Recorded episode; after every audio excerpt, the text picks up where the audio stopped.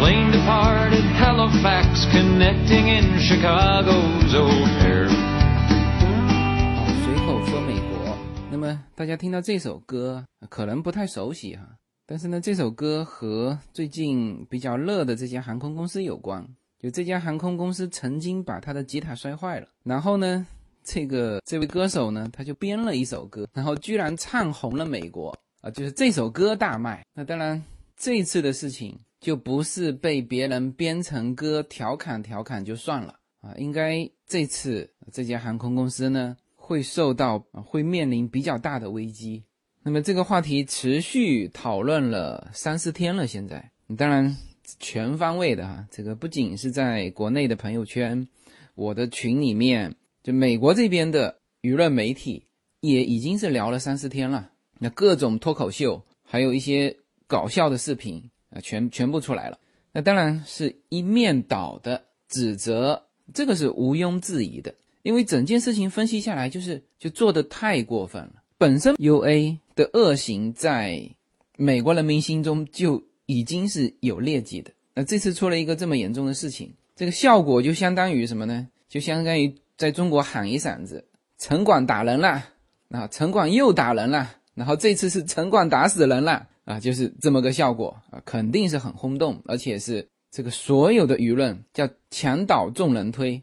如果说有什么分歧和争论啊，那就是说就是骂的程度的问题啊，有些叫做谴责。啊，有些叫做强烈谴责，那么强烈谴责的就会去指责那个只是说谴责的那个人啊，你怎么能不强烈谴责呢？是吧？你应该强烈谴责啊，你不能只说谴责啊，就是这个程度的差别啊，有一些这个不同步吧，就是骂的不够也要被批评。那么所有的这个主持人、主播，然后都在这个绞尽脑汁的在想。哎呀，最好之前有过这个被 U A 公司这个欺负的亲身经历啊，这次就很好的拿出来说，啊，非常可惜哈，我是没有。那我之前也想过，哎，我有没有做过美联航？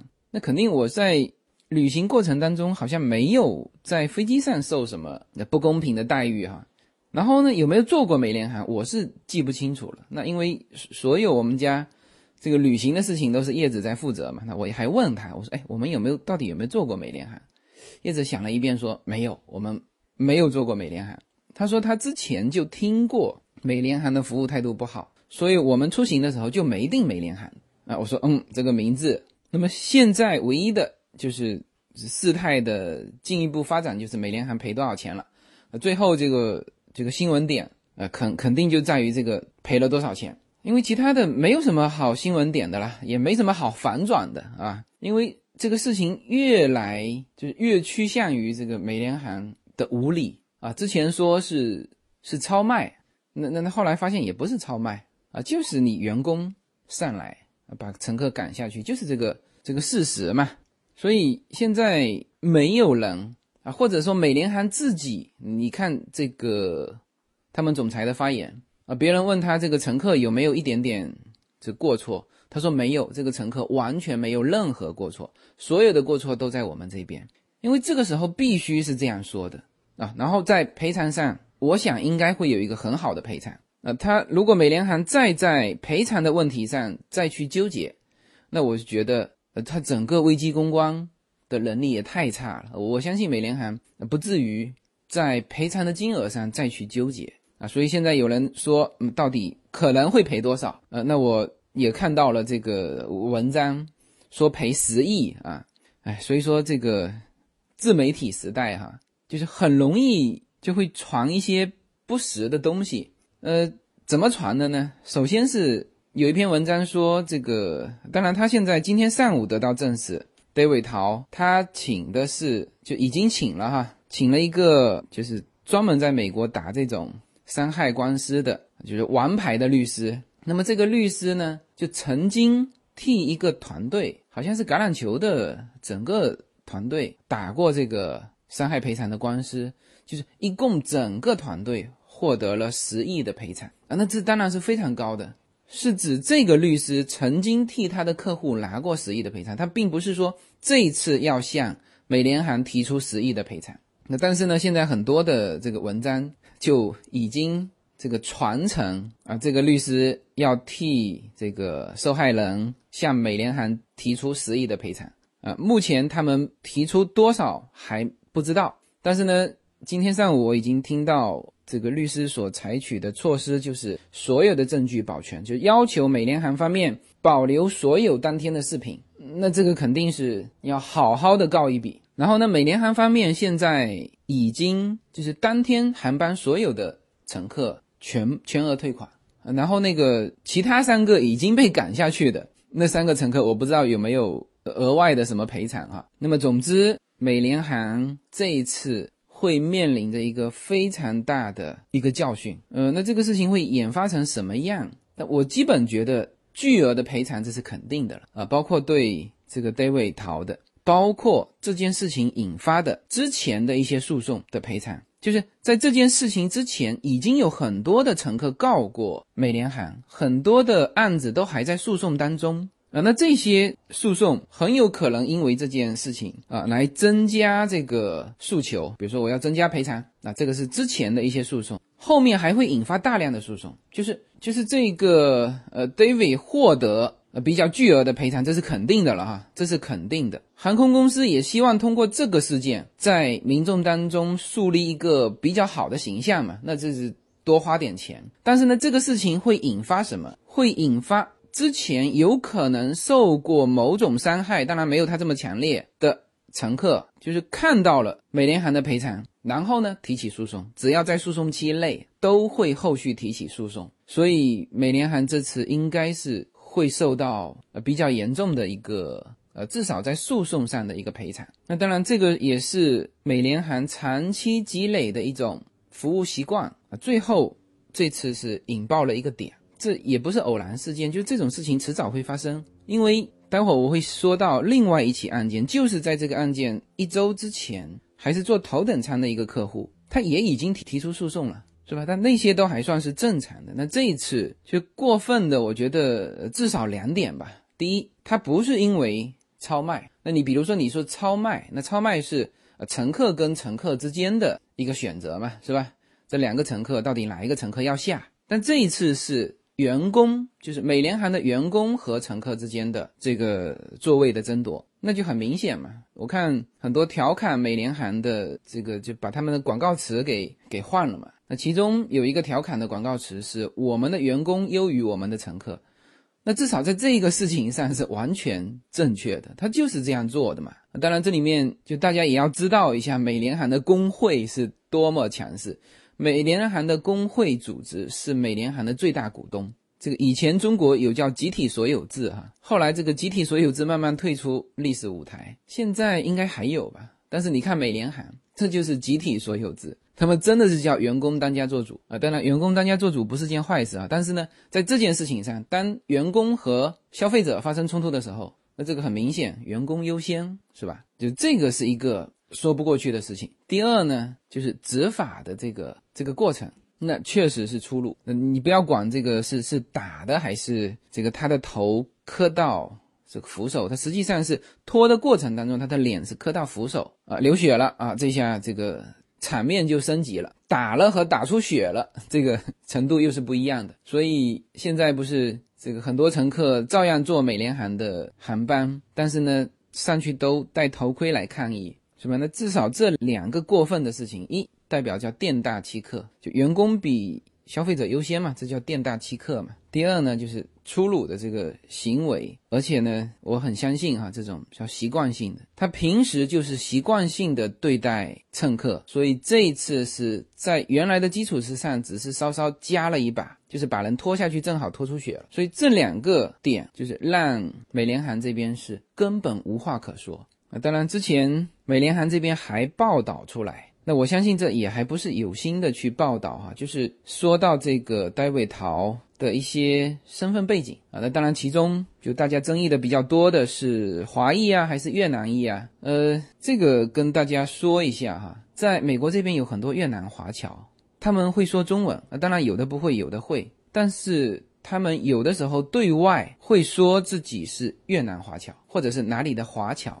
他们认同华裔啊，所以会说出 Chinese，但是他的这个 Chinese 是指华裔啊，并不是说是中国人。那所以说这一点就大家也知道一下，就是就这个人和现在的中国大陆的人是无关的，他是越南裔美国人，公民是护照肯定是美国护照嘛。然后呢，他在写这个就是我们国内叫写籍贯的时候，就正常是写亚裔。那如果再精确，他可以写到华裔啊，这个是没有问题的。但是呢，这个在这件事情当中其实是不重要的啊。这个和美联航后面爆出了他之前的一些叫叫污点吧。他是一个医生啊，但是呢，就是曾经有过一个案件，是他和他的患者，就是以这个和患者之间的性交易来来帮助患者做一些什么事情。后来这个事情还还被判刑了，因为。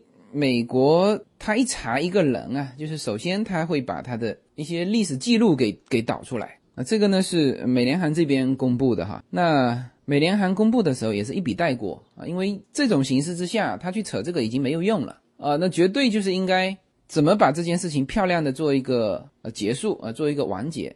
所以说这个人是什么意啊？这个人犯过什么错误啊？在这件事情当中，其实已经不重要了。但是就呃，最早我们华人引起海内外华人，就是呃中国大陆的和在美国的华人的关注，其实也有那个什么辱华的字眼引起我们关注。那但事实上，在这件事情里面，什么意义不重要，关键是这个人受到了这种伤害是不被允许的。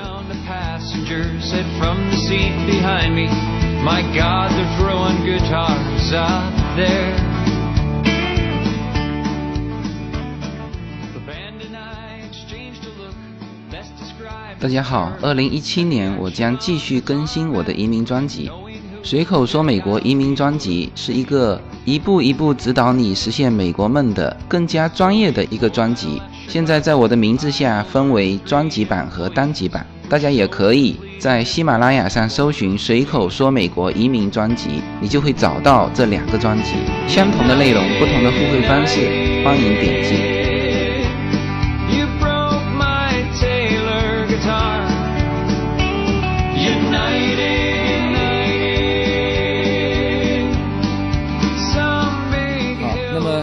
这个事情简单回顾完之后呢，我今天的这个主题其实想透过这个事情来谈一谈这个歧视的这个话题。这个话题很复杂，也很敏感。就是我今天决定讲这个话题的时候，这个叶子还提醒我，他说：“你你想好了没有？就是有没有必要去说这么敏感的话题？”他说他怕怕我被骂，我我也怕被骂，但是我我非常想讲这个话题，希望能讲得清楚哈。所以呢，我。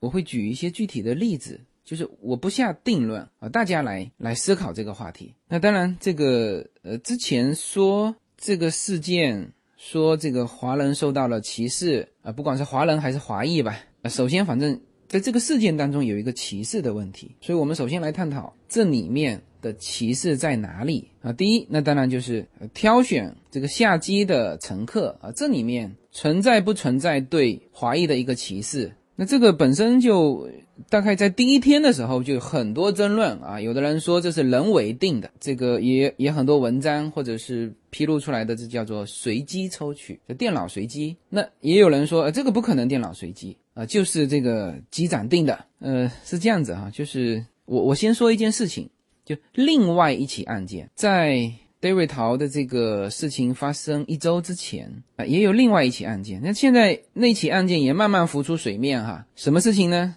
是一个美联航的就优等客户，他是俄网这边的一个投资公司的老板。那么他每一次做美联航啊，都是做头等舱，就是是美联航非常非常优质的一个客户，他的那个积分是非常高的。然后呢，他在那现在等于是十几天前吧的一次。紧急的事情当中，他就买了头等舱的票，然后他都上了飞机了，就和这个 David 是一样的哈，跟这次的这个受害者是一样的，他都上了飞机了，都坐下来了。那然后呢，乘务人员走过来告诉他说：“抱歉，因为两架飞机要合并，另外一架飞机出了点故障，两架飞机要合并。那么他呢，他的位置要让出来给别人。那么这位先生，这位先生听名字应该是老美啊，就是因为他的，你看他的姓嘛。”那他当然不能接受了。他说：“我我为什么要起来让给别人？这个乘务人员非常有礼貌的拿出那个手册，他告诉他，呃，首先这两架飞机一定要合并。第二呢，另外那个买了头等舱的，就另外一个飞机买了头等舱的那个客户比他还尊贵，就是积分啊比他要高。就在这种情况下，你是应该下的那个，是不是？他他他虽然说非常愤怒，但是这个时候人家积分比他高啊，是吧？一山还有一山高嘛，这个所以说无论走到哪里哈，都要很谦逊。这实际上，你身边有很多比你要高的人啊！这个无论是中国还是美国哈，藏龙卧虎哈，啊，人家积分比他高，这没话讲了。然后呢，他因为真的是有急事，因为像这种人就是时间就是金钱嘛。那乘务人员说：“那那这样子，你降一个等级到这个经济舱去。”那他没办法，他也同意了。那结果呢？安排经济舱的时候，他把他安排在两个吵架的夫妻中间。他说。乘务人员说：“呃，抱歉，这两个夫妻呢，一上飞机就开始吵架，而且吵得很凶。我们一定要把他们分开，所以呢，你必须坐在他们中间。然后他分嘛，也也不给他真的分开，一个头一个尾，不就不就得了？他就让让这个人坐在两夫妻的中间，那不是还在吵吗？他说他整整听了六个小时哦，他好像是从夏威夷飞回来，他听。”这两夫妻吵架吵了六个小时，那他这种人一下飞机，那肯定是找律师告嘛。呃，他提出的要求是：第一，这个全额退还他的头等舱的全价机票；呃，第二呢，你给我的一个基金，非营利组织基金捐款二点五万。他说我也不要你的这个钱，你把这个钱捐到我的基金会里面来。这是他提出提出的要求哈。那美联航肯定不同意嘛。美联航提出的是，我可以退还你的那个差价。就是你从头等舱降到经济舱之间的那个差价，而且还不是退你现金，是给你一个 coupon 折扣券。你下一次乘坐的时候，你用它来抵扣，好像就五百块钱。那这个事情还在告啊，这个是十几天前的事情。好了，那 David 逃的这个事情一出来，我相信这个美联航会立刻同意他的那个什么全额退款加上二点五万的这个捐款的这这个赔偿。OK，好，大家通过这个事情。去发现什么？就是说，到底在这种情况下，美联航是怎么挑选让人下来的？你说他电脑随机，这是不可能的；但是你说他是人为的去定，也是不可能的。他怎么定呢？他一定有他内部的一套手册。因为这个时候这么大型一个公司，你说把这个权利交给员工，哪个员工愿意去行使这个权利？说我来挑四个下去的人，我要去承担这个责任，所以一定是有手册的。啊，所以他说是电脑挑出来的也是没有错的，但是它是有规则的啊。这个规则，比如说你的机票购买机票的价格，那比如说你是全额买的，那你当然排的排的靠前；你是打折买的，排的靠后。你说我是用积分券换的，那一定是排到最后啊。这是有一套一套东西的啊。那再比如说登机时候的时间，就是你 check in 的时候的时间。那所以这个事情出来玩，就很多的媒体都在说，哎呀，我们下一次去，就因为很多人其实他不知道超卖，那我们是知道的，因为我们有一次是因为我们自己的问题哈，就是误过了一个航班，我们，然后呢，我们当时去这个服务中心去跟他们说这个事情，他们说我们可以帮你免费的哈安排到下一班去啊，但是下一班现在是处于。已经满员的状态，你们可以拿到票，但是呢，你们就是属于超卖的那个那几个，就是明天如果说你们飞机上有这个就出现说有人没上飞机的情况，你们才能够上。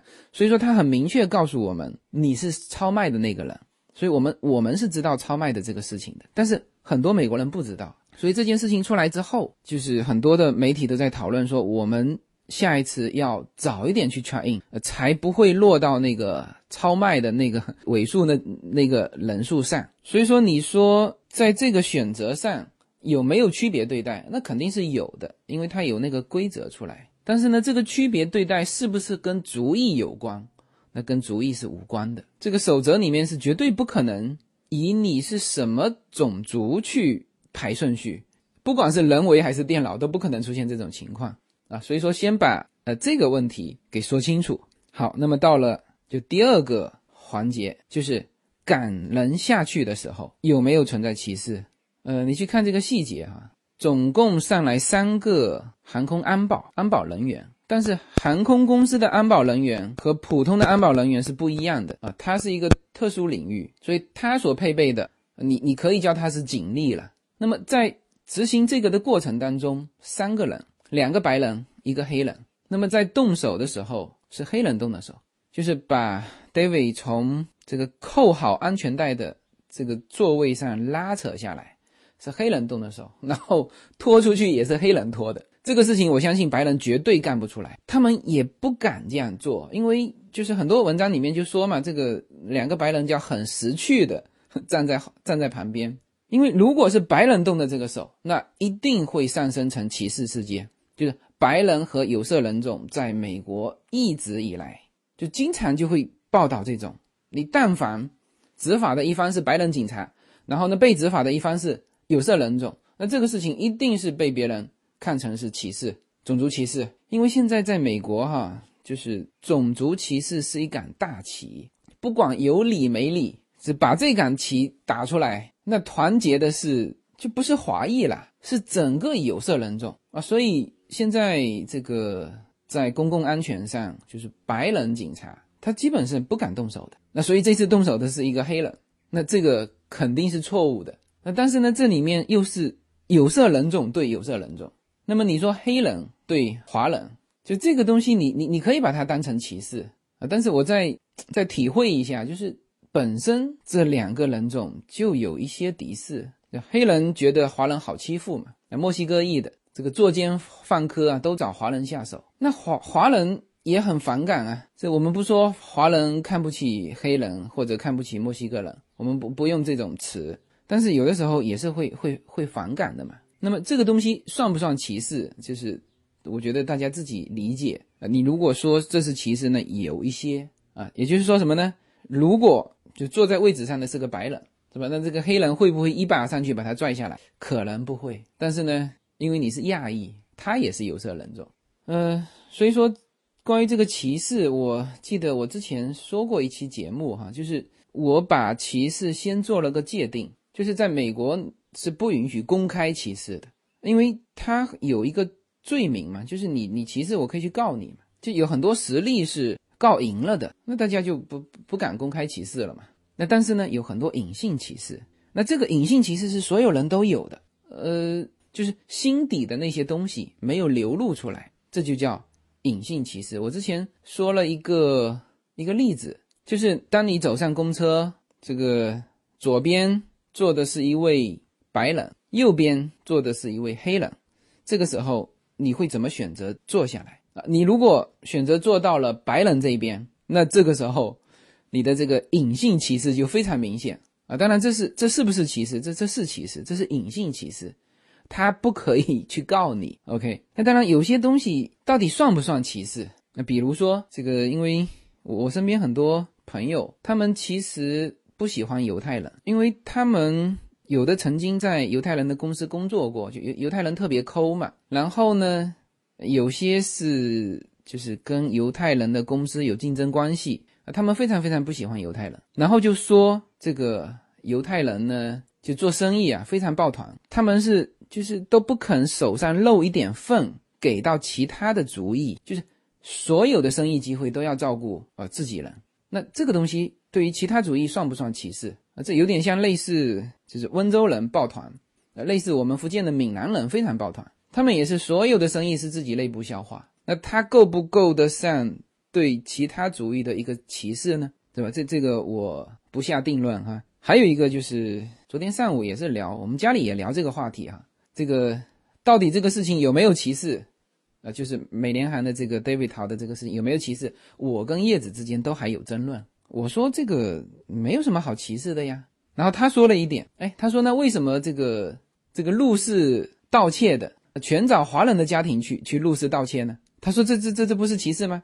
我说这个谈不上歧视吧，我说是因为你华人的家庭历史以来习惯的家里有放现金，我说主要是因为这一点。那当然叶子也说的是因为说华人受了委屈不报警，这个也有。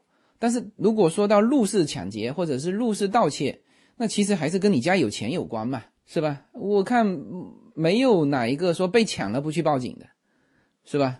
被盗窃了，一定是报警嘛。没有什么能够阻挡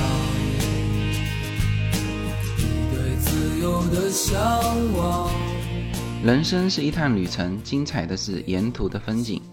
大家好，非常高兴能够在二零一七年继续和大家相遇在随口说美国。那么现在大家除了听我的音频节目之外，大家还可以登录我的微信公众号，公众号的名字是英文大写的 L 一，然后是数字二零一零零一一五，大家可以找到无限空间。这是一个新移民家庭和一个在美国打拼的一个普通创业者的个人空间。同时，我还开通了新浪微博，名字也是随口说美国。移动互联网的神奇之处呢，就是可以把同类的人拉得很近，天涯若比邻，世界地球村，让我们享受这个自由连接的世界吧。蓝莲花。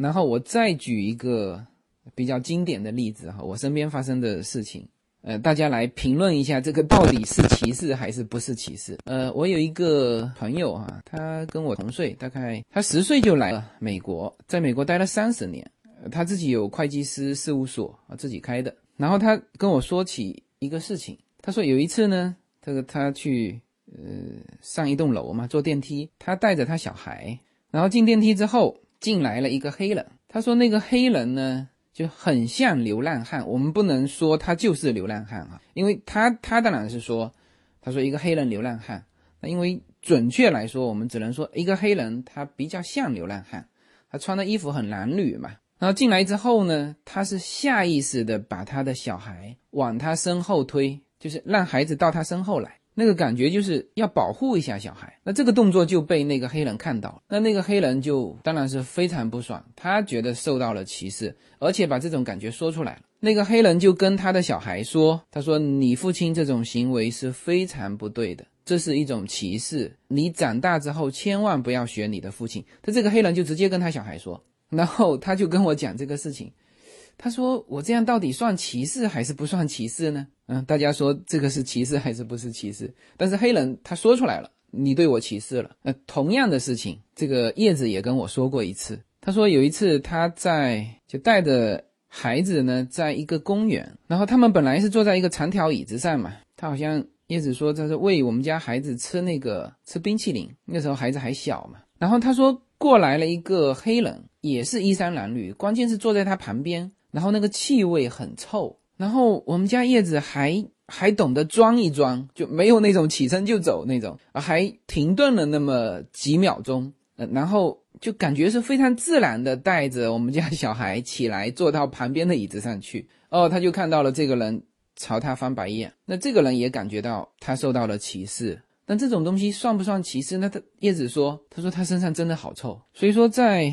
呃，无论是在美国还是在中国，哈，就我觉得这种隐形歧视肯定是免不了的。但凡你是个人，哈，你都会有自己的就喜欢的东西和不喜欢的东西。所以呢，这个隐形歧视，我觉得一定是存在的，就在在美国社会，哈。然后这次这个就是黑人出手把这个 David 逃脱下来的这个事情，呃，其实也反映了，就很很多人也评价了很多啦，说这个这个有色人种。啊，对有色人种啊，有的时候呢，就共同针对白人的时候啊，有色人种还感觉啊有一个统一战线，但是实际上在生活当中呢，这个有色人种也互相对掐。嗯，我觉得都别说有色人种，就这件事情曝光出来之后，因为之前在讨论华裔华人怎么样怎么样的时候，我看过一些评论，是有一些。有一些台湾人、香港人的一些评论，其实评论的也很恶劣。呃，我我觉得我就不在这里说他们怎么评论的。总之是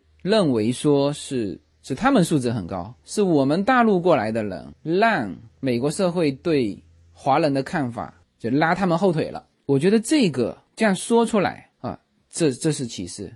你你你自己想，那叫隐形歧视。你说出来，这就是明目张胆的歧视。所以我觉得。就是如果聊歧视这个话题，我们可能很难用种族这个群体啊，哪怕你是细分的啊，比如说是台湾人还是香港人还是中国大陆，你这个也是细分的，等于是族裔吧。其实没有必要用这个去划分的，就是你一用这个东西去划分，你很多事情就纠结了。比如说我自己亲身遇到的，就比如说白人，也有很 nice 的白人啊，也有态度很不好的白人。我只能说那个人不好，我不能说白人不好。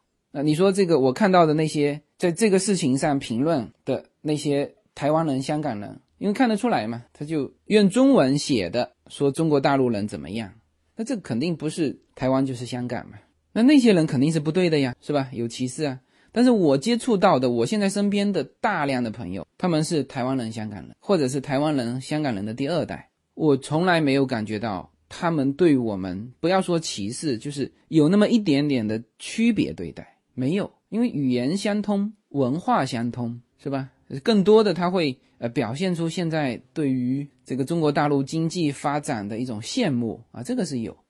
他说哇，他说你们上海一套房子啊，北京一套房子，哇怎么样怎么样，这个是有。然后我也会跟他们说，呃，这个其实我们中国不仅仅是说房子的增长啊，大家有财富，其实大家都很努力啊，我。我告诉他们，我们在中国是生意模式啊，怎样抓住机会啊，怎样做市场啊，怎样公司发展，就是他们听的都哎，觉得你的这个就整个的环境还是不错的，就是商业环境嘛，他觉得你中国有机会啊，所以你说能够用那些评论中的呃台湾人、香港人去代表这个主意吗？不可能是吧？比如说拉丁裔的，那也有很多流浪汉啊，那也有很多啊素质很高的，所以我觉得。以后大家在谈歧视这个话题，我觉得应该是要用行为去区分，而不是用主意去区分。你这个行为不是这个主意的人都有这个行为，就是就这种不当的行为，你只要说这个人就好了，你不要去带到他的这个主意，然后真的也别老提这个歧视这个话题。虽然这个话题会赚点击率啊，虽然这个话题呢会调动你的一些情绪，但是。这种话题，第一是不正确啊，个人行为个人承担啊，你不能因为个人的行为去把它扩大化哦。长着这种脸的人都会干这些事情，千万别扩大化。呃，我记得我那时候去新疆，第一次去新疆啊，去那次是去徒步喀纳斯。那当时呢，有一个就司司机嘛，我们搭他的车。那时候我们第一次到新疆，那。那次去新疆之前，还新疆还闹一些事情，然后我们也怕我们自己的这个人身安全嘛，就是还做了充充分的准备去的。然后呢，到那边就和这个呃这个这个师傅聊天嘛。然后然后那一阵子是正好国内不是出了很多的新疆的扒手小小孩偷偷东西啊，都新疆人。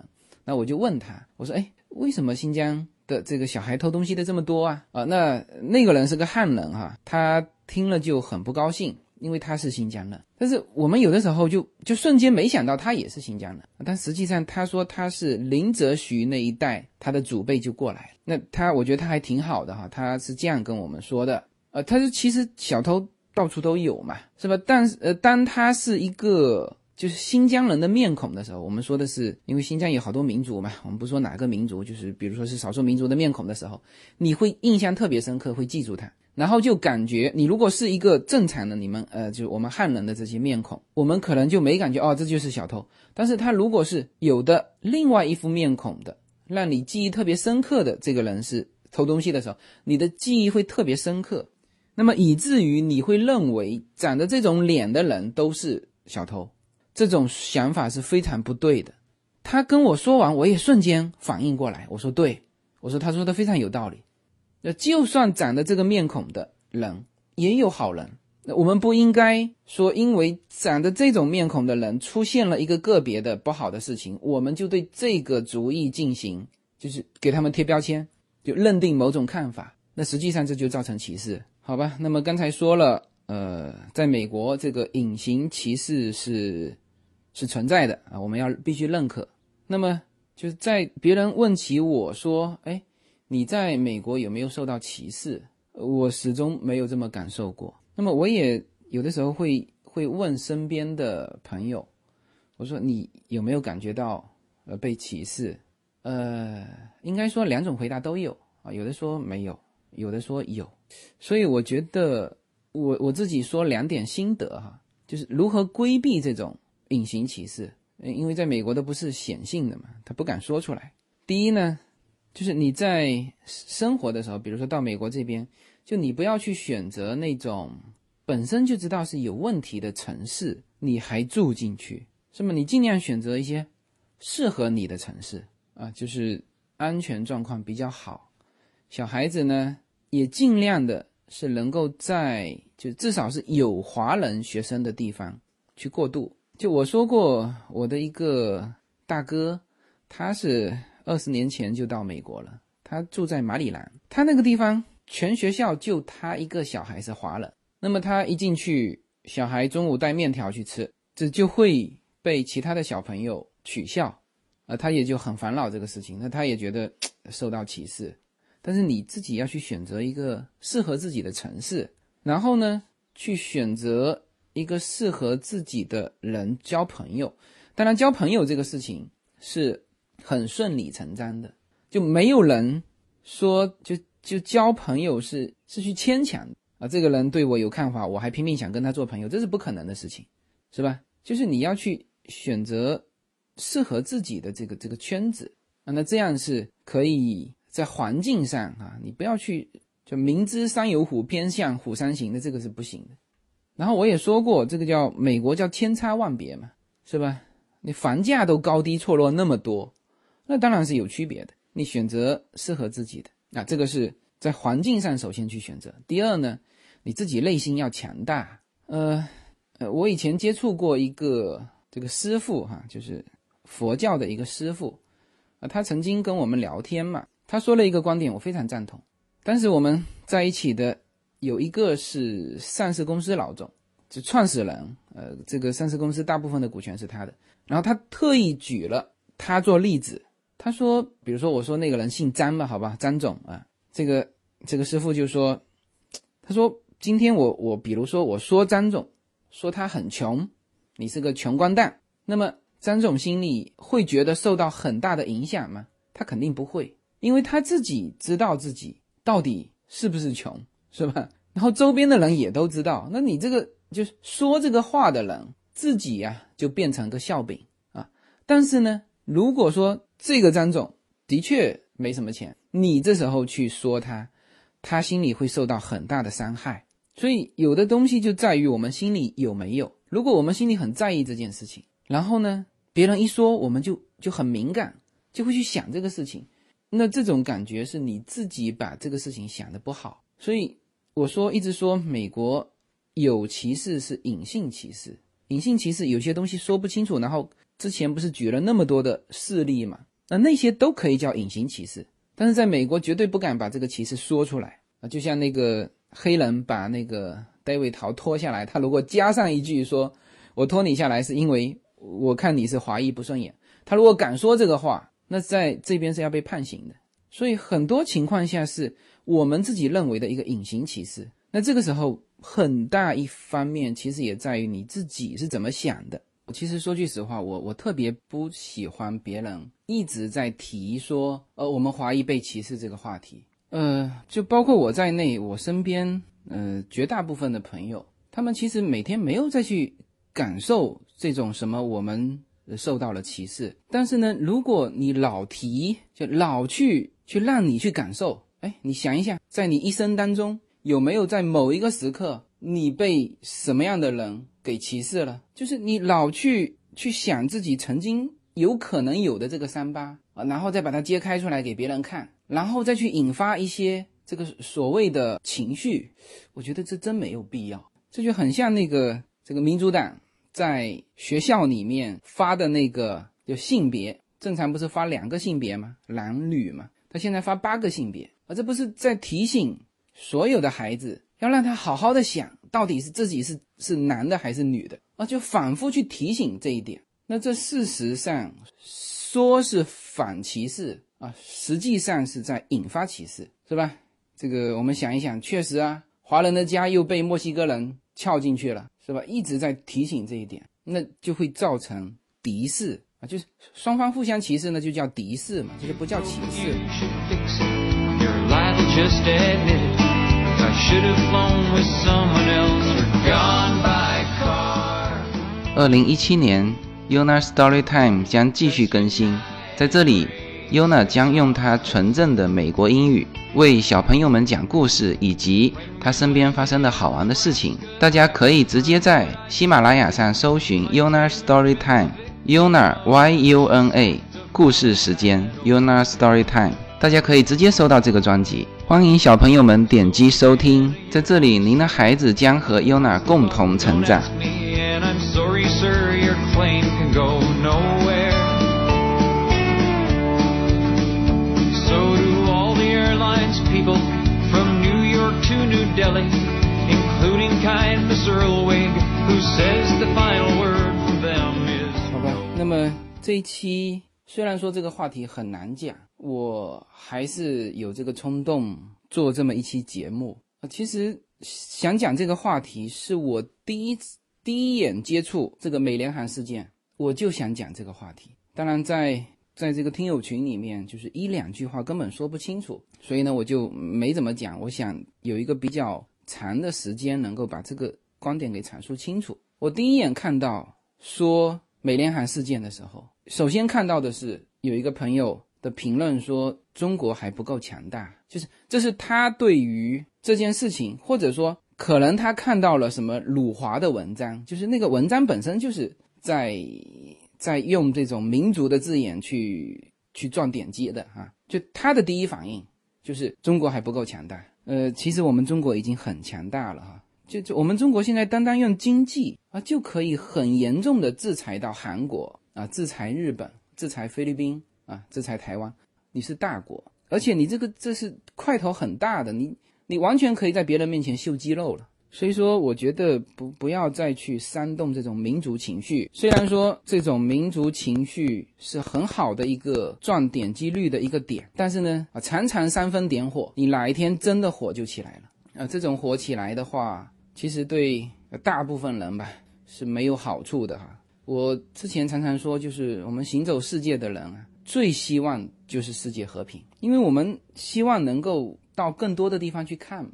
那谁希望冒着生命危险去呢？啊，你这个行走，无论是旅行还是还是生意的扩展，所以我们现在经常说叫中美跨境创业。那我们肯定不希望中美之间起冲突，啊，更不希望说华裔在美国这个和其他的族裔去发生冲突，是吧？我想起当时刚才说了一半，我去新疆的时候，那时候新疆正好有一些事情就不太平，我跟叶子是写了遗书。扔在保险柜，就告诉我妈啊、呃，我们哪里哪里有资产啊，都写得非常清楚，然后再才去徒步喀纳斯的。那因为那个时候就不是说我们太过于小心谨慎，而是在我们去之前的一批朋友，他就在路上遇到了事情，是吧？所以我们说行走世界的人是真心希望世界和平的。那也非常高兴这次就中美两国的领导人应该。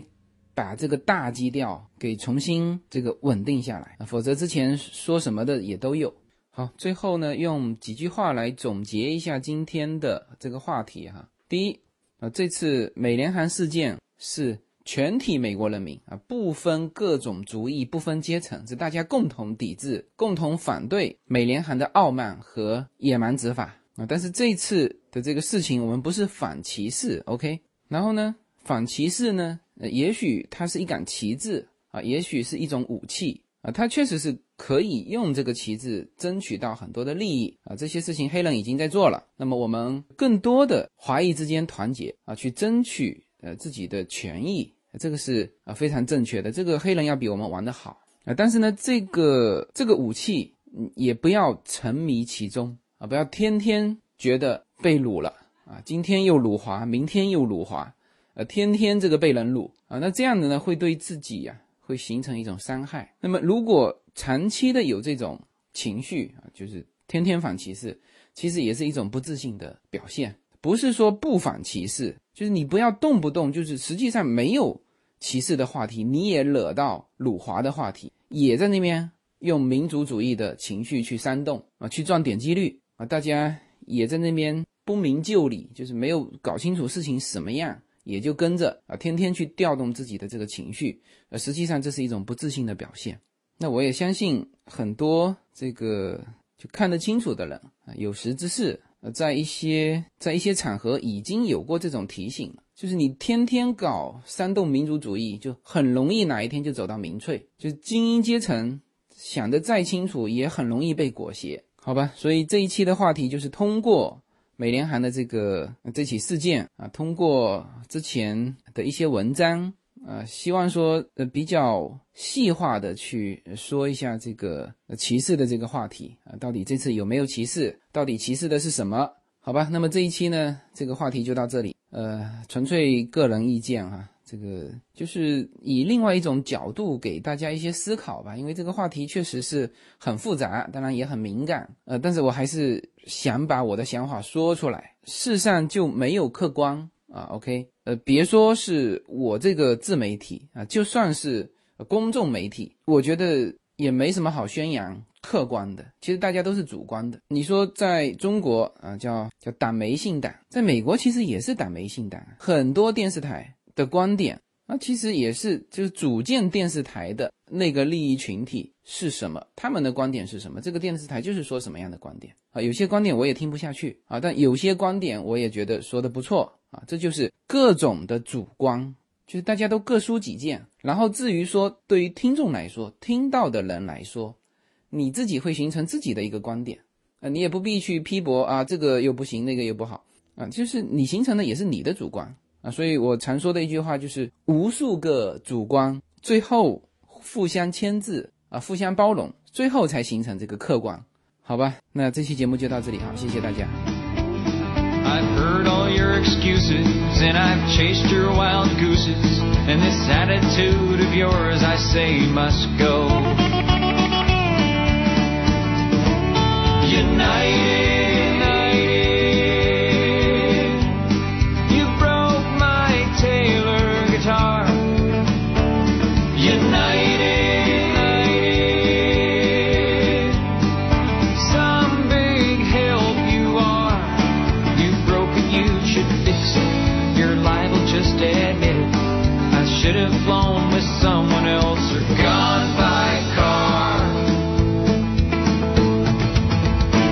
says unite.